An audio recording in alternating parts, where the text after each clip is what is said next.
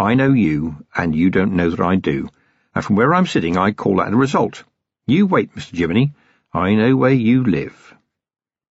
Now Vimes could hear slow and heavy footsteps in the distance, getting closer. He saw the local men as they arrived in their working clothes and carrying what most people would call agricultural implements, but which Vimes mentally noted as offensive weapons. The troop stopped outside the door, and now he heard whispering. The three Toms were imparting today's news, apparently, and it seemed to be received with either incredulity or scorn. Some sort of conclusion was being reached, not happily. And then the men trooped in, and Vimes's mind clocked them for ready reference. Exhibit one was an elderly man with a long white beard and, good heavens, a smock. Did they really still wear those? Whatever his name, the others probably called him Grandad. He shyly touched his finger to his forehead in salute and headed for the bar, job safely done.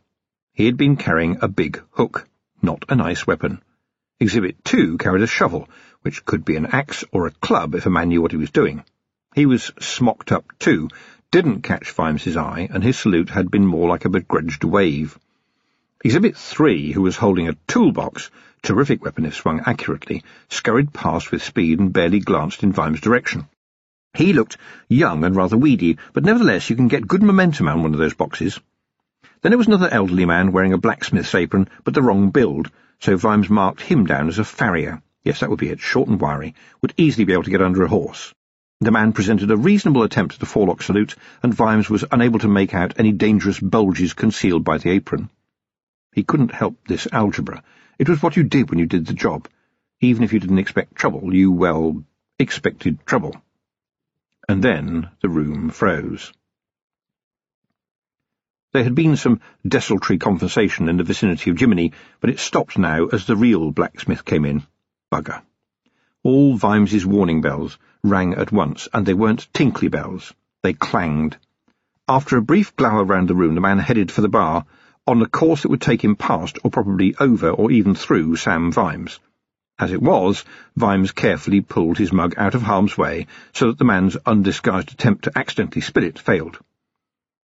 "'Mr. Jiminy,' Vimes called out, "'a round of drinks for these gentlemen, all right?'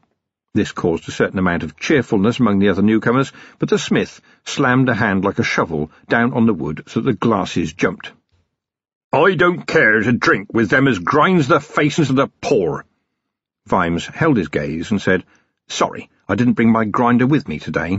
It was silly, because a couple of sniggers from hopeful drinkers at the bar merely stoked whatever fires the blacksmith had neglected to leave at work and made him angry. "'Who are you to think you're a better man than me?' Vimes shrugged and said, I don't know if I am a better man than you.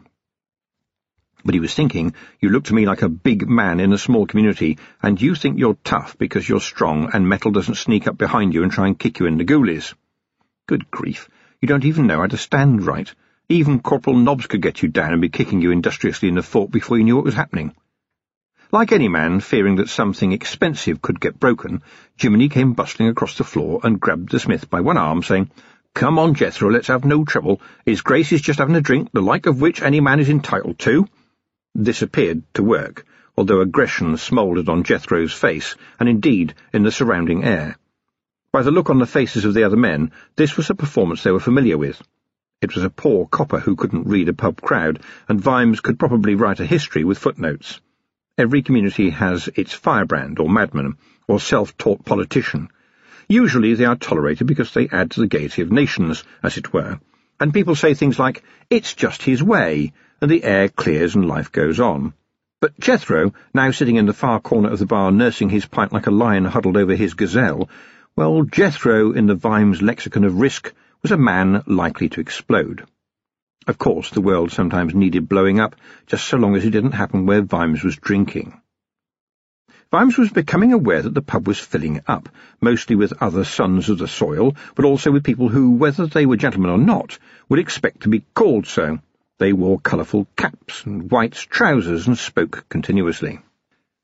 There was also further activity outside. Horses and carriages were filling the lane. Hammering was going on somewhere, and Jiminy's wife was now manning, or more correctly, womaning the bar while her husband ran back and forth with his tray. Jethro remained in his corner like a man biding his time, occasionally glaring daggers and probably fists as well, with an option on boots, if Vimes so much as looked at him.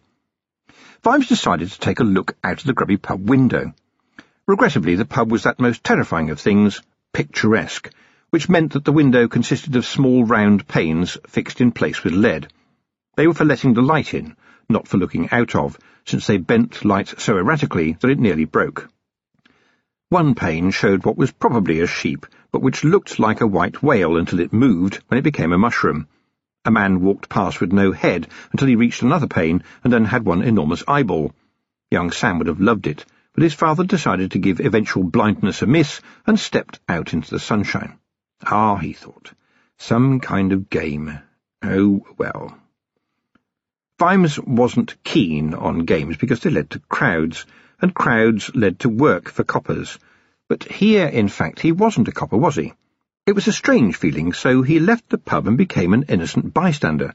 He couldn't remember when he had been one before. It felt vulnerable. He strolled over to the nearest man, who was hammering some stakes into the ground, and asked, What's going on here, then?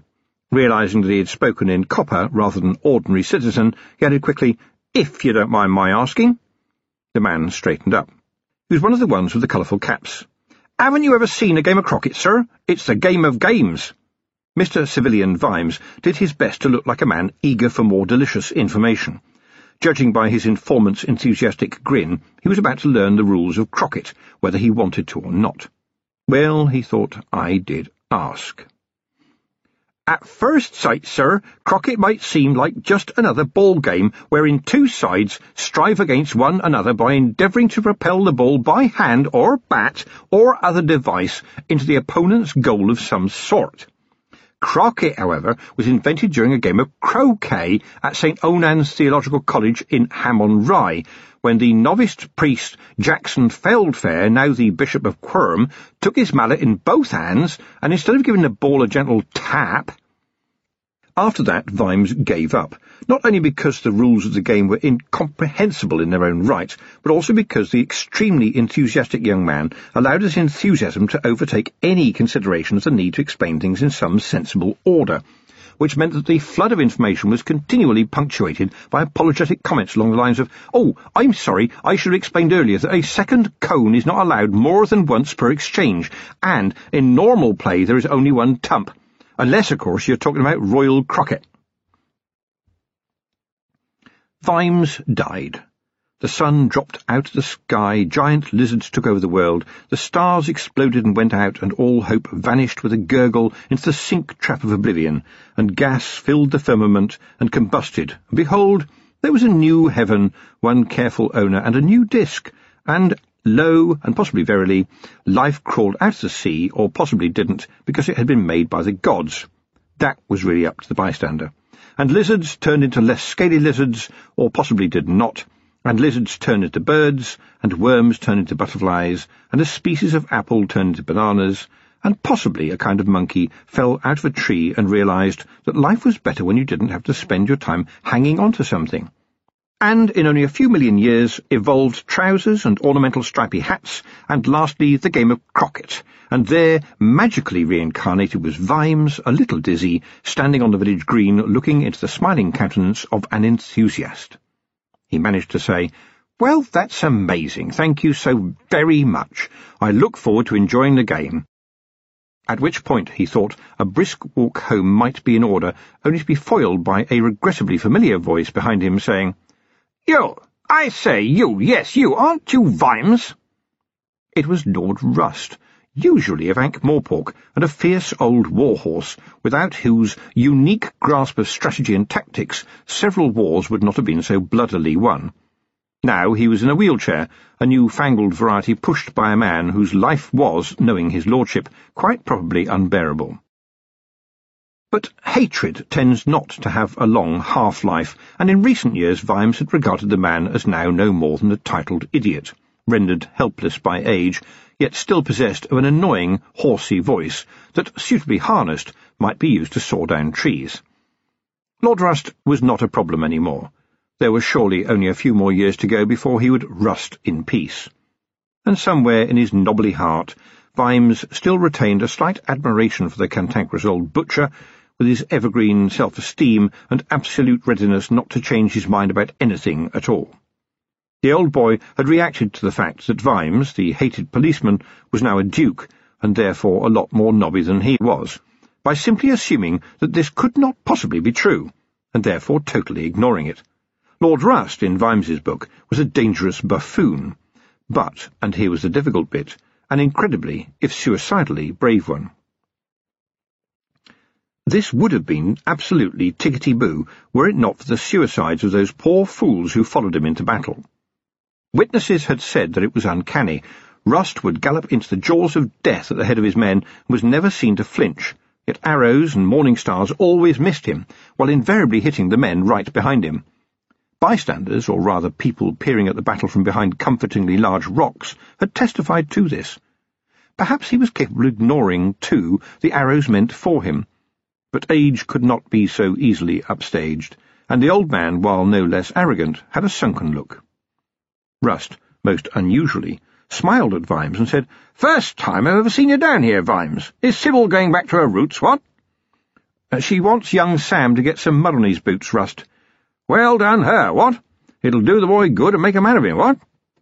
Vimes never understood where the explosive what came from. After all, he thought, what's the point of just barking out what for absolutely no discernible reason? And as for what, what?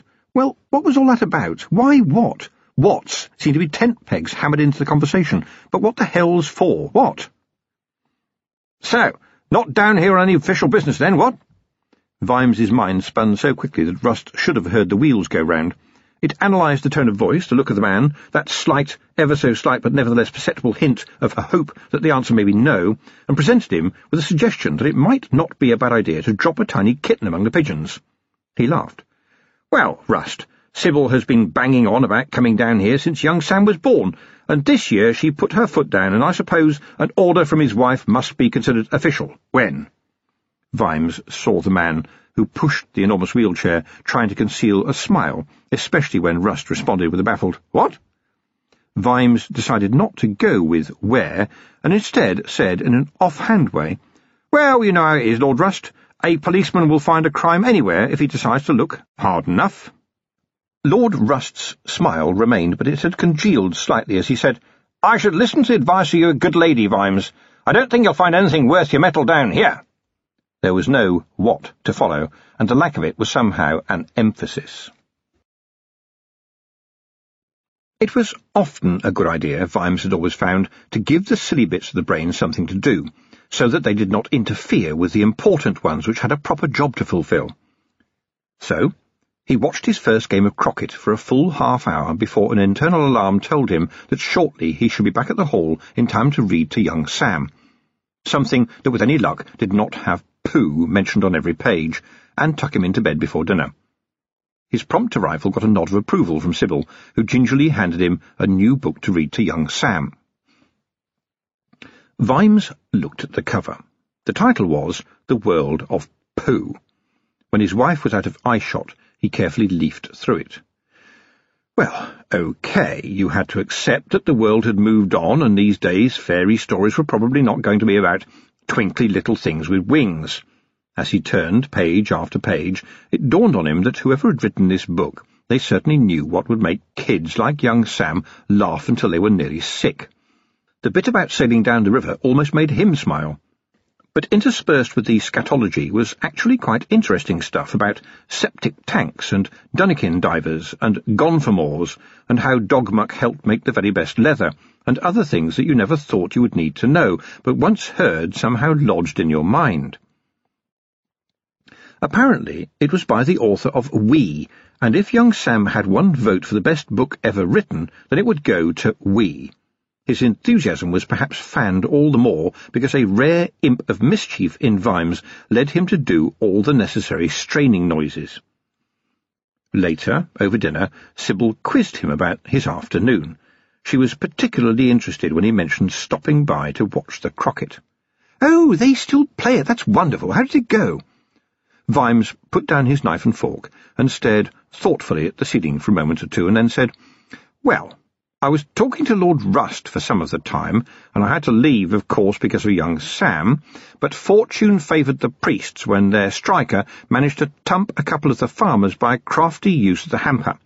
There were several appeals to the Hat Man about this, because he broke his mallet in so doing, and in my opinion the Hat Man's decision was entirely correct, especially since the farmers had played a hawk manoeuvre. He took a deep breath. When play recommenced, the farmers still had not found their stride, but got a breathing space when a sheep wandered onto the pitch, and the priests, assuming that this would stop play, relaxed too soon, and Higgins J. fired a magnificent handsaw under the offending ruminant. Sybil finally stopped him when she realized that the meal was growing very cold, and said, Sam, how did you become an expert on the noble game of croquet? Vimes picked up his knife and fork. Please don't ask me again, he sighed. In his head, meanwhile, a little voice said, Lord Rust tells me there is nothing here for me. Oh, dear. I'd better find out what it is, what?